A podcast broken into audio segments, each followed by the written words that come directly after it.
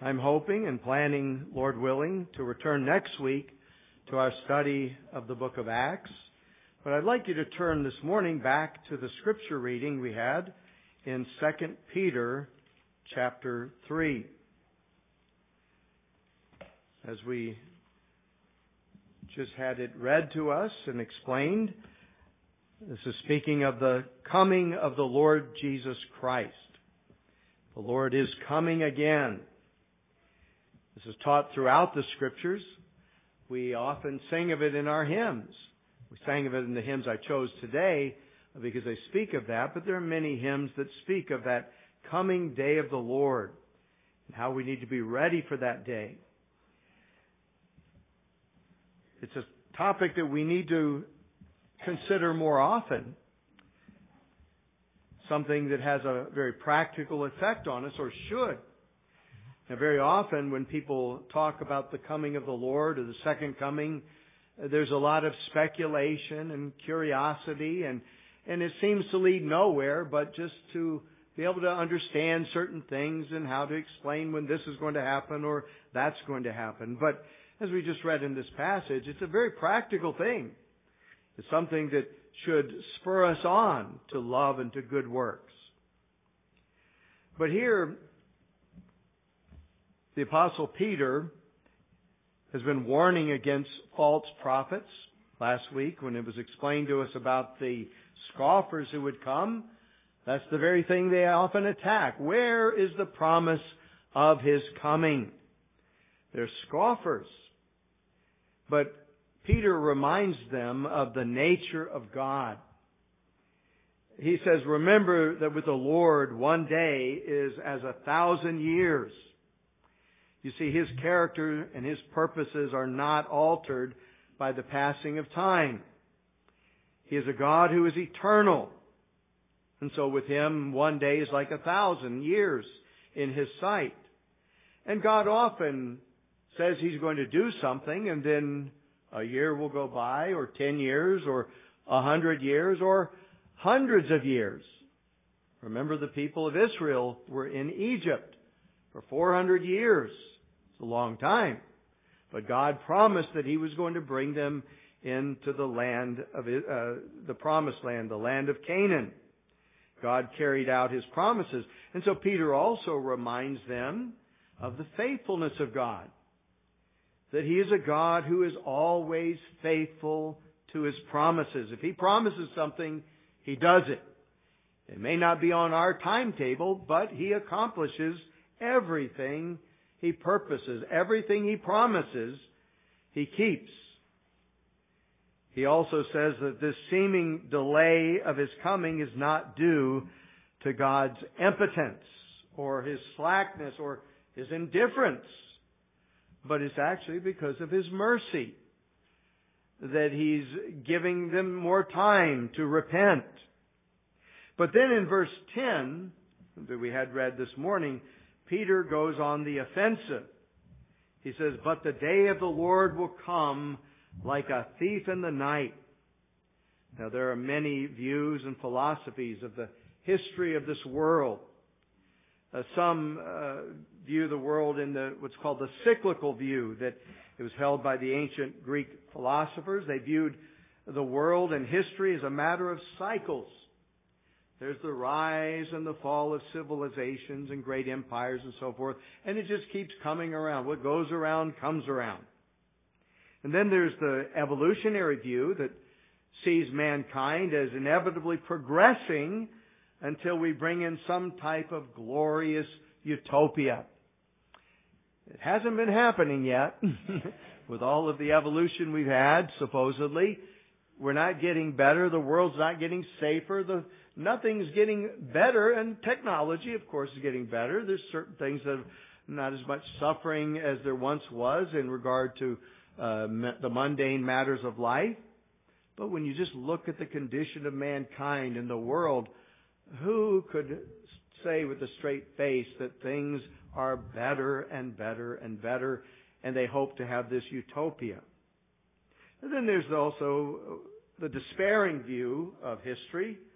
That's, as its name speaks, it's rather hopeless.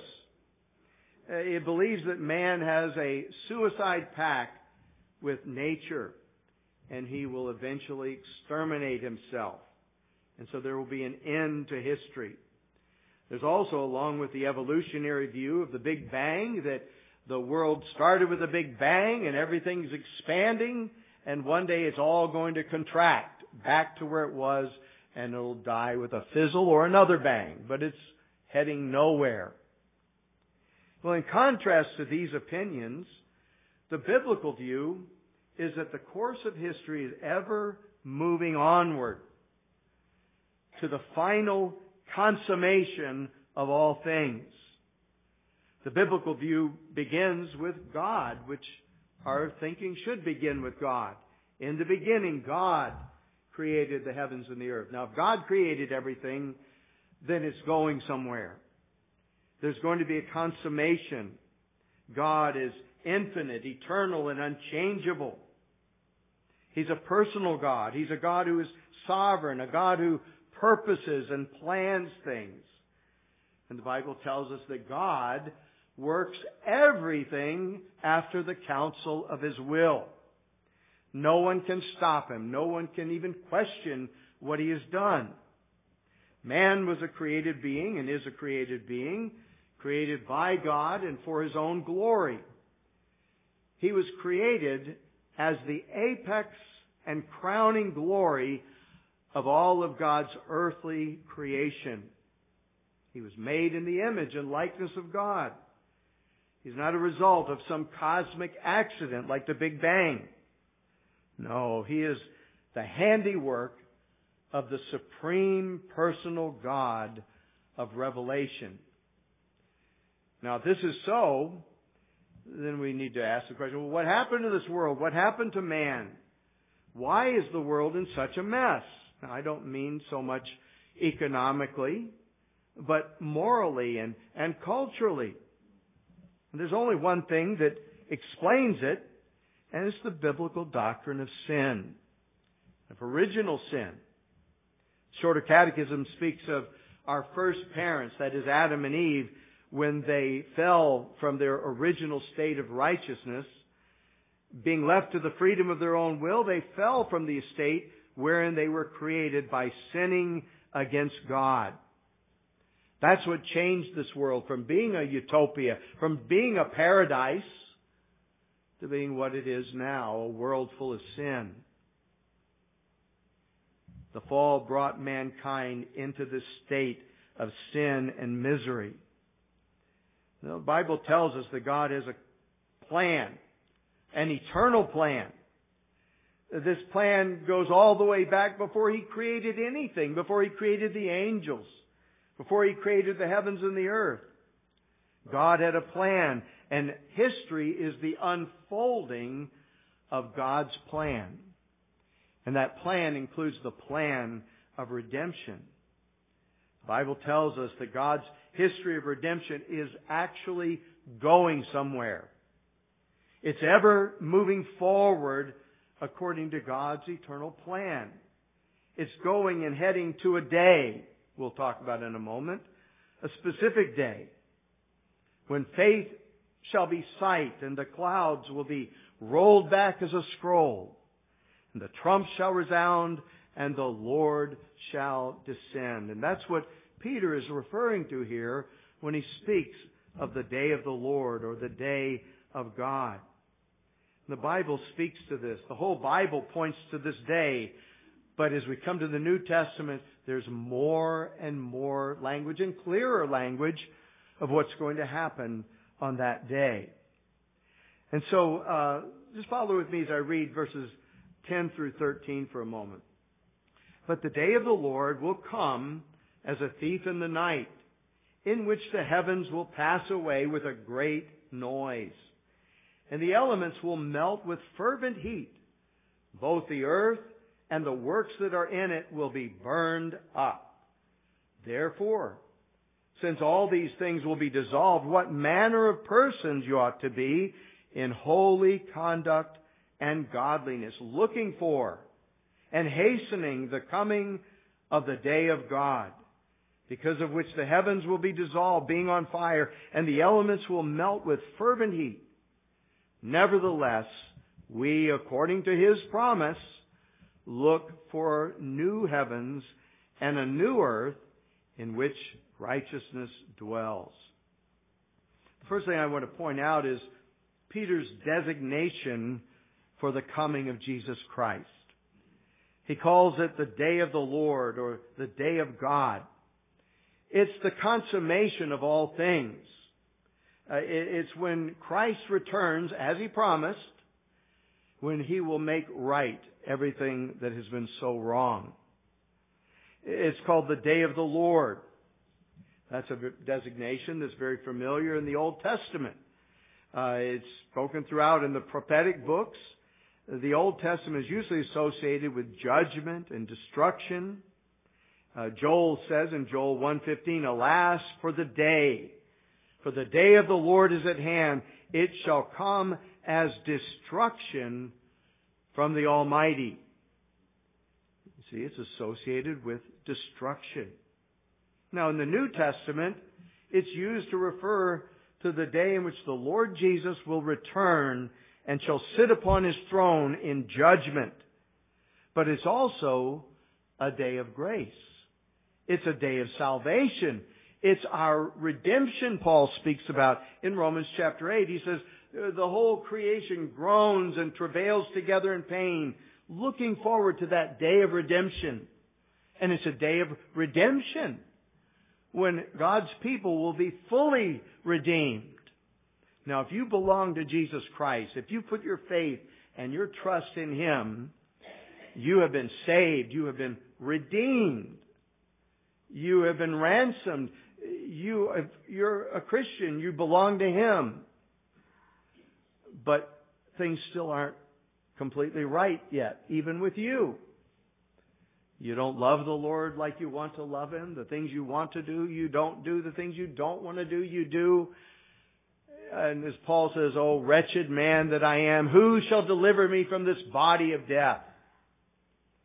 Well, that very phrase, he's looking forward to the day of redemption. The day in which the Lord will fully redeem His people in body and in spirit.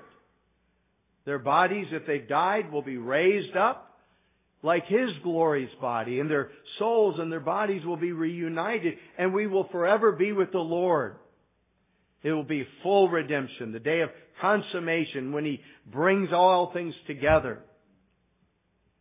It's a day of God, when God will be exalted on that day. It's a day of judgment. As we read back in verse 7, uh, he speaks about the heavens and the earth, which are now preserved by the same word, are reserved for fire until the day of judgment and perdition of ungodly men. It's a day of judgment. It's an awful day.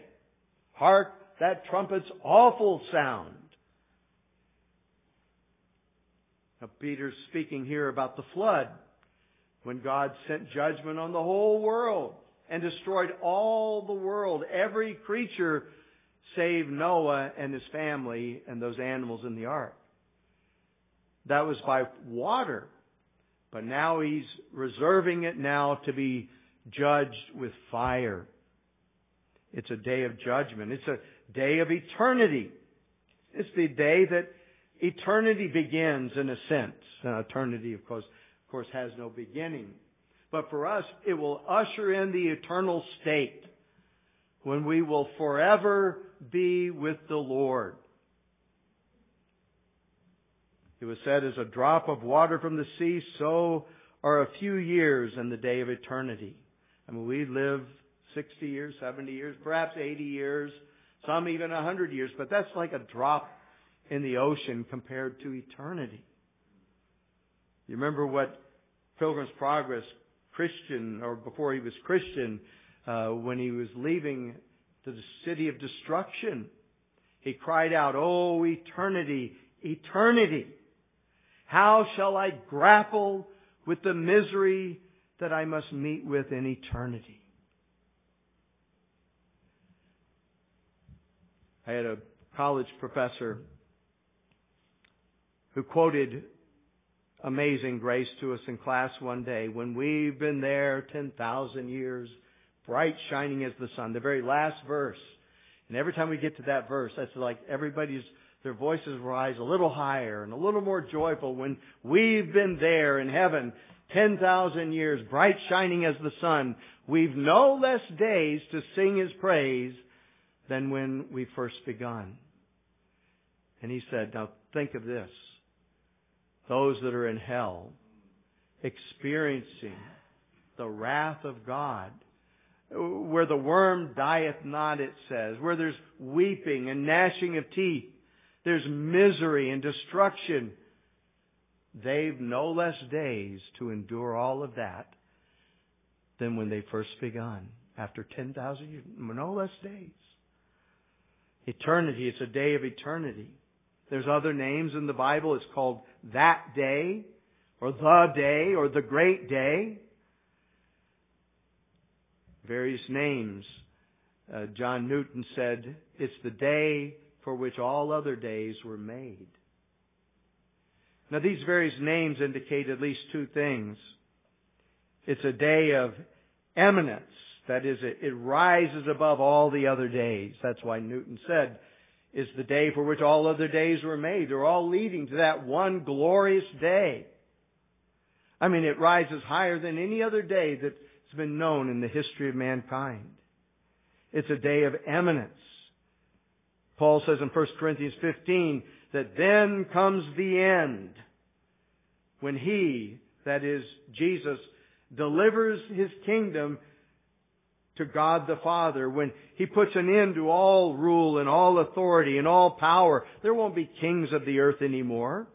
No, all things are made, will be made subject to Him. Then the Son Himself will be subject to Him who put all things under Him, that God may be all in all. It'll be a day of eminence when God has His rightful place. It's a day in which He alone will be exalted in the book of Isaiah, chapter 2, it speaks of the of, of, that day of the Lord. But says, Now the lofty looks of man will be humbled. The haughtiness of man will be bowed down. And the Lord alone shall be exalted in that day. The loftiness of man will be bowed down, and the haughtiness of men shall be brought low. The Lord alone will be exalted. Chapter 2, verse 17 of Isaiah.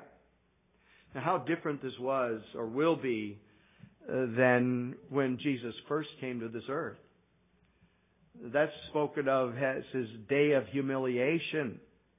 When the Lord came to this earth, uh, it, it was a humiliating thing for him to come and to be born as he was born, born of a woman, born under the law, and he, he was subject to all the infirmities of our flesh. It's a day of humiliation. But the second coming will be his coming in glory. Jesus said this, Then they will see the Son of Man coming in the clouds with great power and glory. Here's this man walking around, uh, walking as we have to walk, and walking down the streets, but he's speaking of another day. That's when I come in power and in glory. Right now, it doesn't appear at all that God is above all, does it? But they will know, the psalmist says, Psalm 83:18, that they may know that you, whose name alone is the Lord, are the most high over all the earth. It'll be a day of great eminence when the Lord will be exalted. But that's the designation that Peter gives here of the day of the Lord. But then look at how he speaks of the certainty of his coming. Notice in verse 10, he says, The day of the Lord will come as a thief in the night. Not it may come or we hope it comes. It will come. In which the heavens will pass away with a great noise, and the elements will melt with fervent heat. Both the earth and all the works that are in it will be burned up. It's for certain. It's coming. This day of the Lord is coming. And then he goes on to say, Therefore, since all these things will be dissolved, what manner of persons you ought to be. That is, since it's going to happen.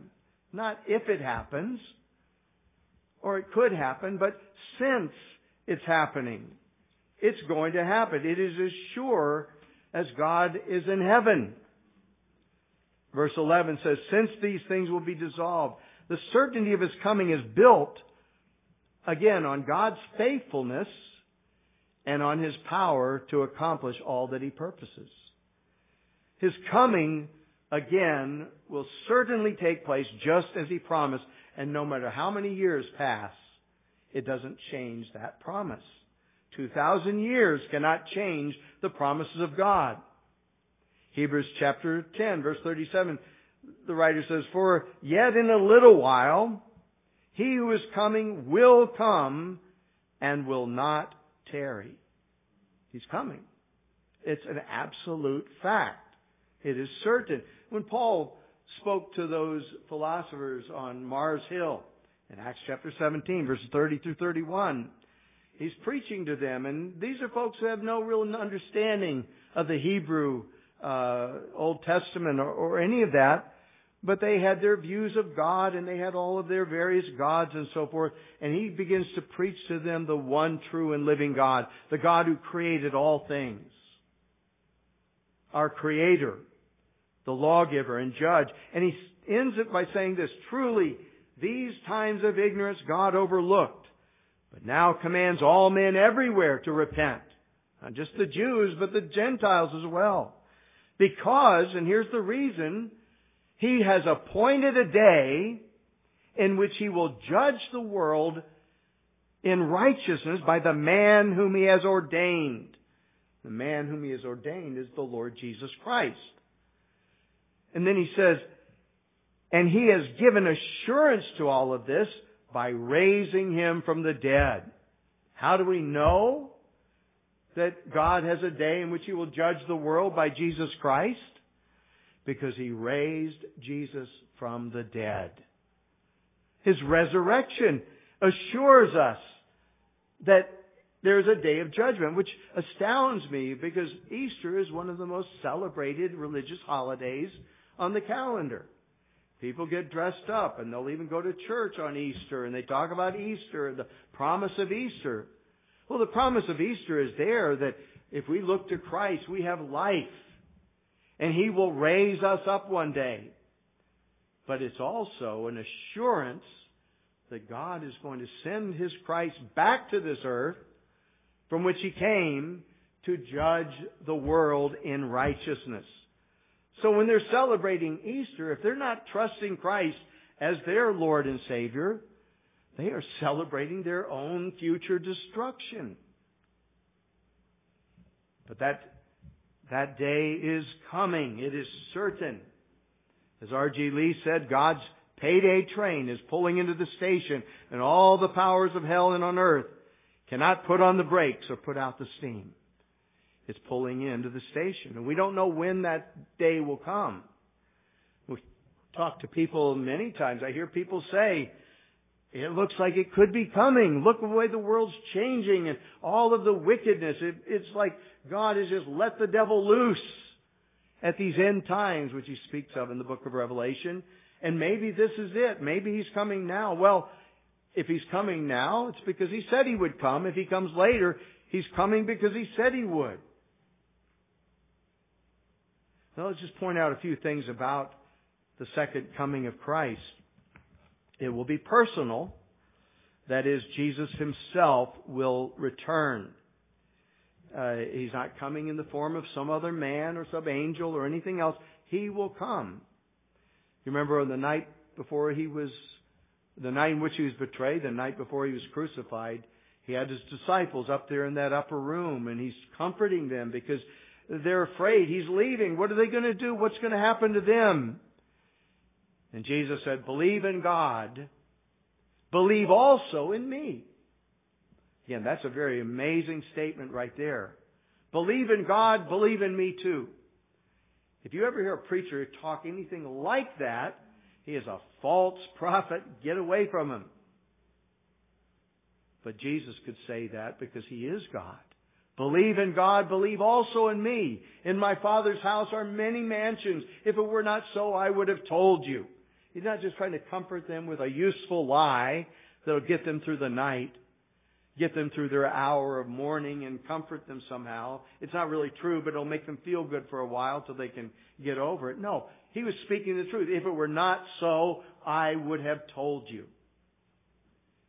And so he says, I go to prepare a place for you that where I am, you might be also. And if I go to prepare a place for you, which he's saying I am going to, I will come again and receive you to myself. Jesus himself will come again and bring us back with him. It's personal. Some try to explain away his coming as though uh, what his coming really refers to or his second coming is his continued influence in the world through his teaching uh, that is a sort of spiritual return.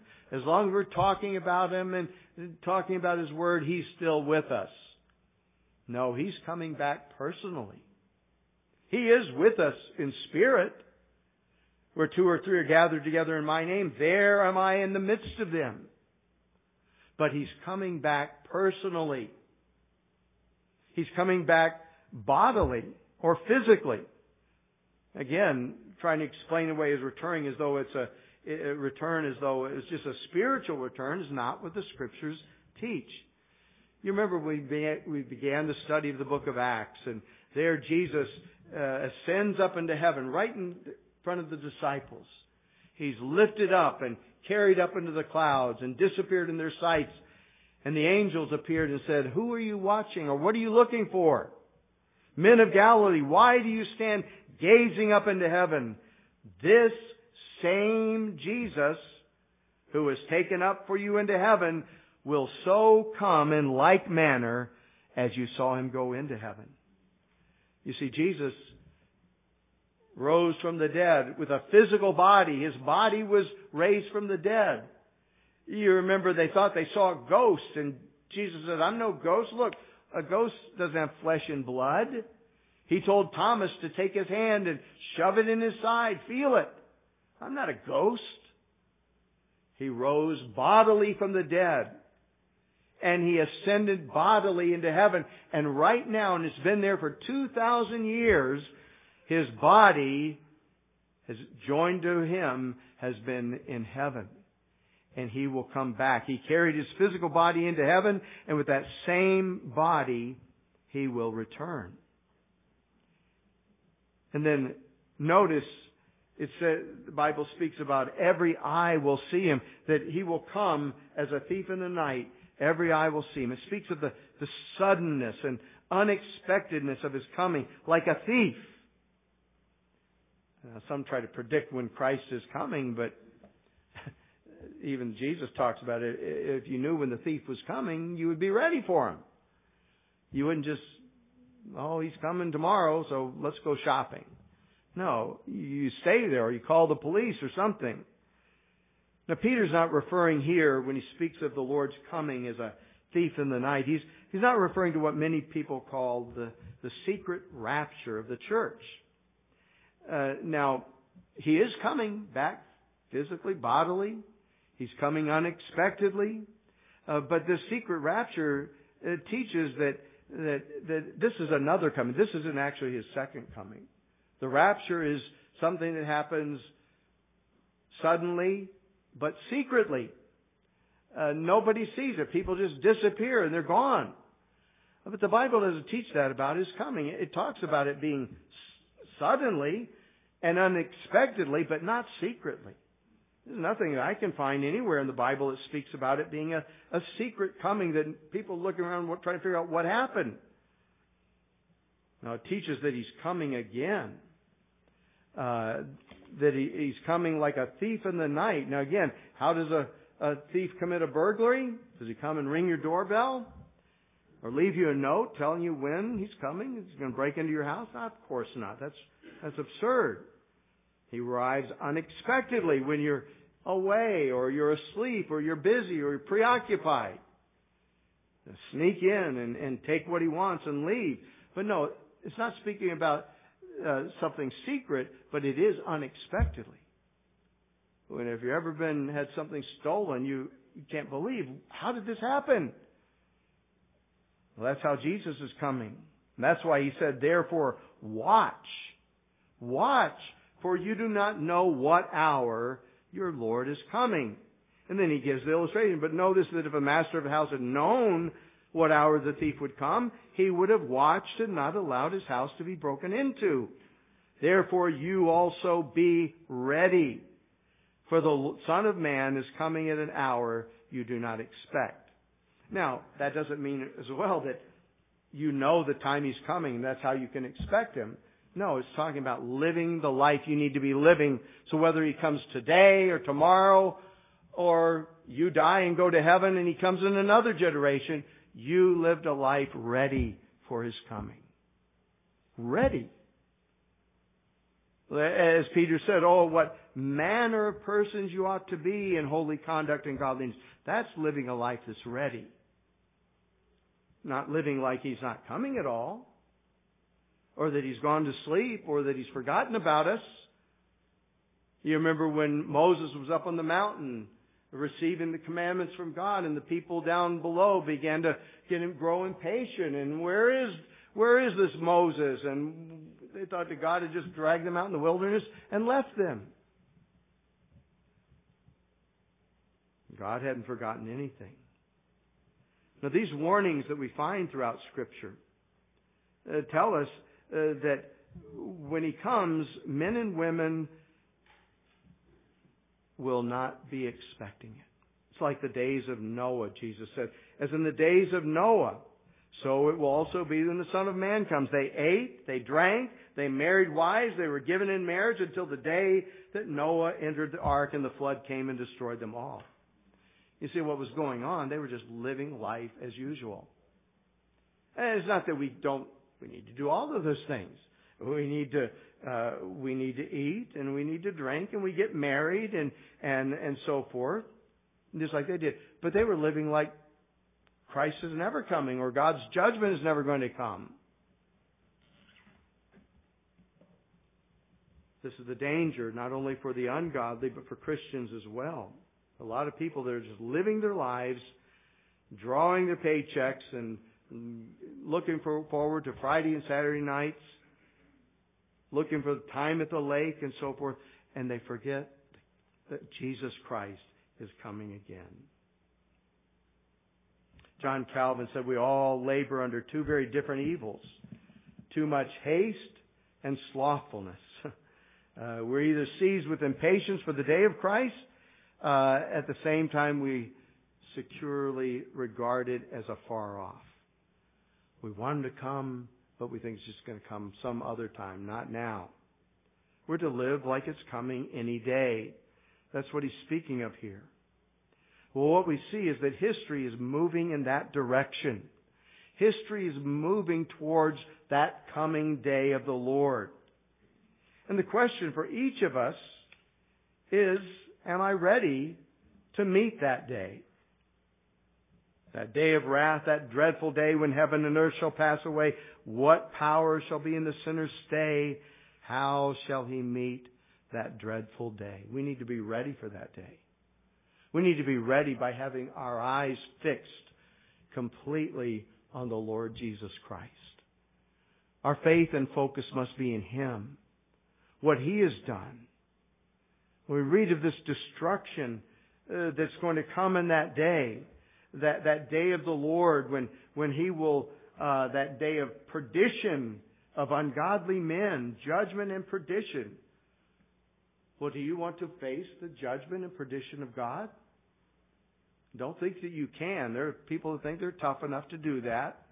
And if God does throw me in hell, well, He'll throw me in hell and I'll just have lots of company.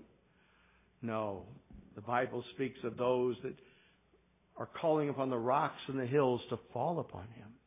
Jesus said on that day when they see the Son of Man coming in the clouds with his mighty angels, that's what they'll cry out to the hills and to the rocks, fall on us and hide us from the wrath of the Lamb. They realize then they cannot stand before the judgment of God. If you, O Lord, should mark iniquities, who could stand? No one could stand in God's presence. So what do you do?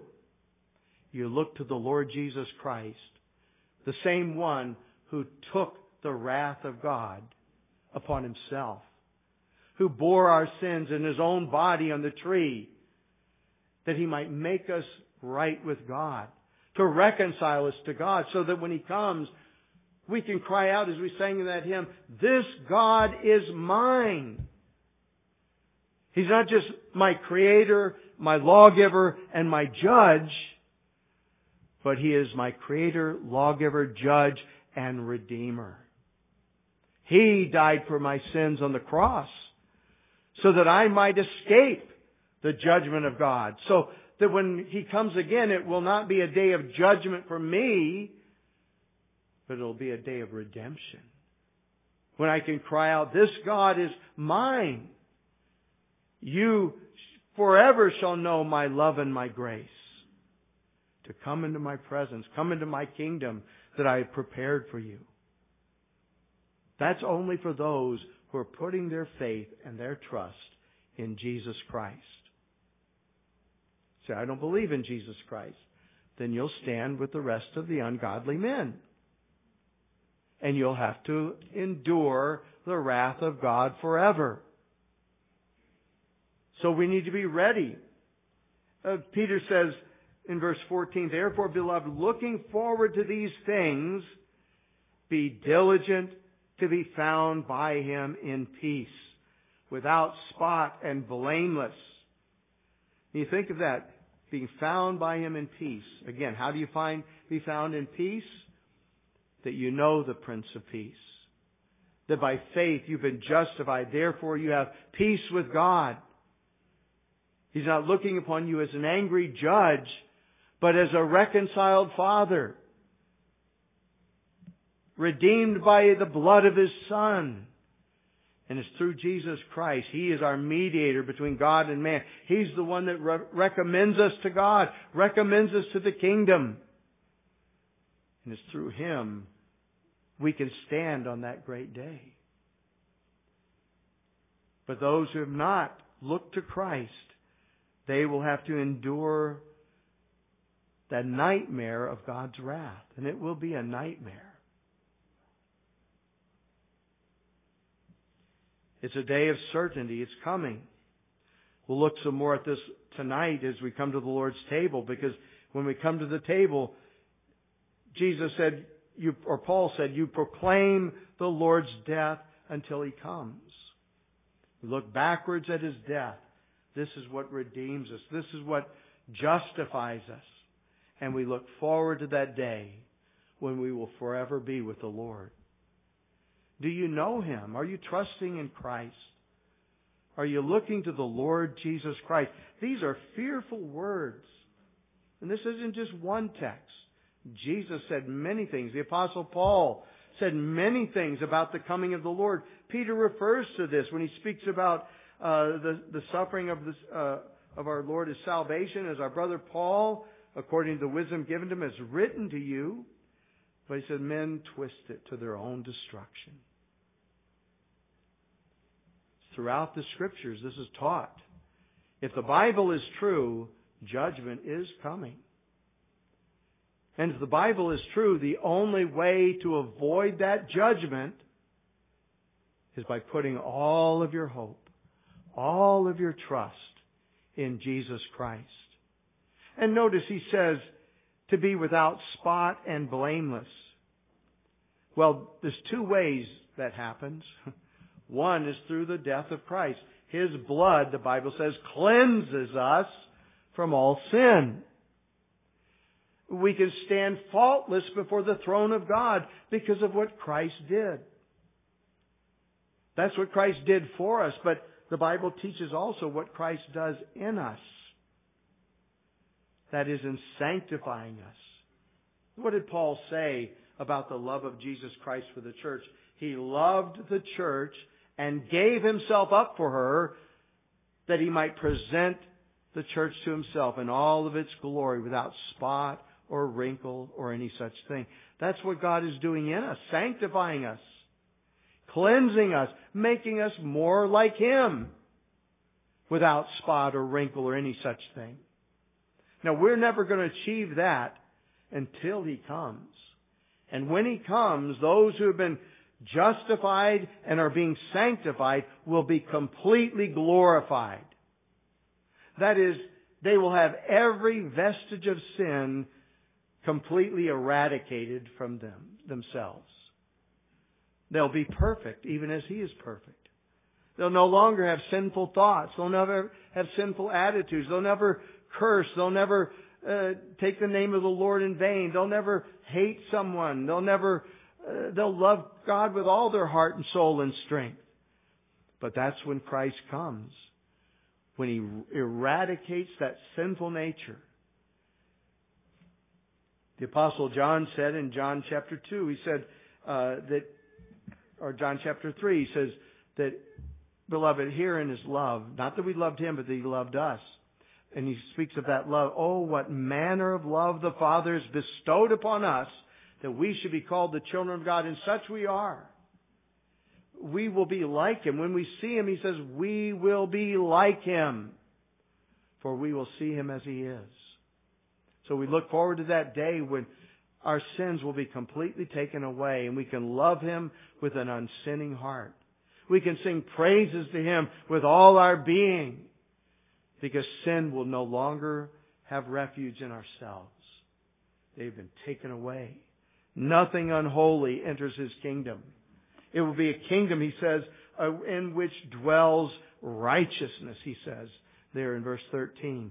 That's the promise. That's what we're looking forward to. That promise of a dwelling, a new heavens and a new earth in which righteousness dwells. Is that what you want? A lot of people think they want to go to heaven because they want to see some relative or someone they think is in heaven. That's not the reason to go to heaven. The reason to go to heaven is because Christ is there. And because it's a place in which dwells righteousness. You want to go to heaven because you, oh, they have streets of gold. Oh, that will be nothing compared to Christ Himself. The glory of heaven and what He's done in us and for us. Completely glorified, even to be pure, even as He is pure. Well, do you know the Lord Jesus Christ this morning? Are you trusting Him? When you think about the coming of the Lord, you have to understand this is true. These are facts. This is a certainty. Christ is coming again. Are you looking forward to that coming? Maybe you're afraid because you're not really living for Him. You're living for yourself. You're not seeking to please Him. You're not telling others about Him. You're just living for yourself. Well, you have reason to be concerned. It's only for those who are looking to Christ. May we be looking to Him when He comes. As Paul said, and our brother Mark quoted that, I want to be found in Him. As found on that great day. I want to be found in Christ, not having my own righteousness, which is through the law, but that which is through faith in Christ. I want to be saved, justified, have the righteousness of Christ imputed to me so that I can stand before Him. I want to be found in Him. Let's pray. Our gracious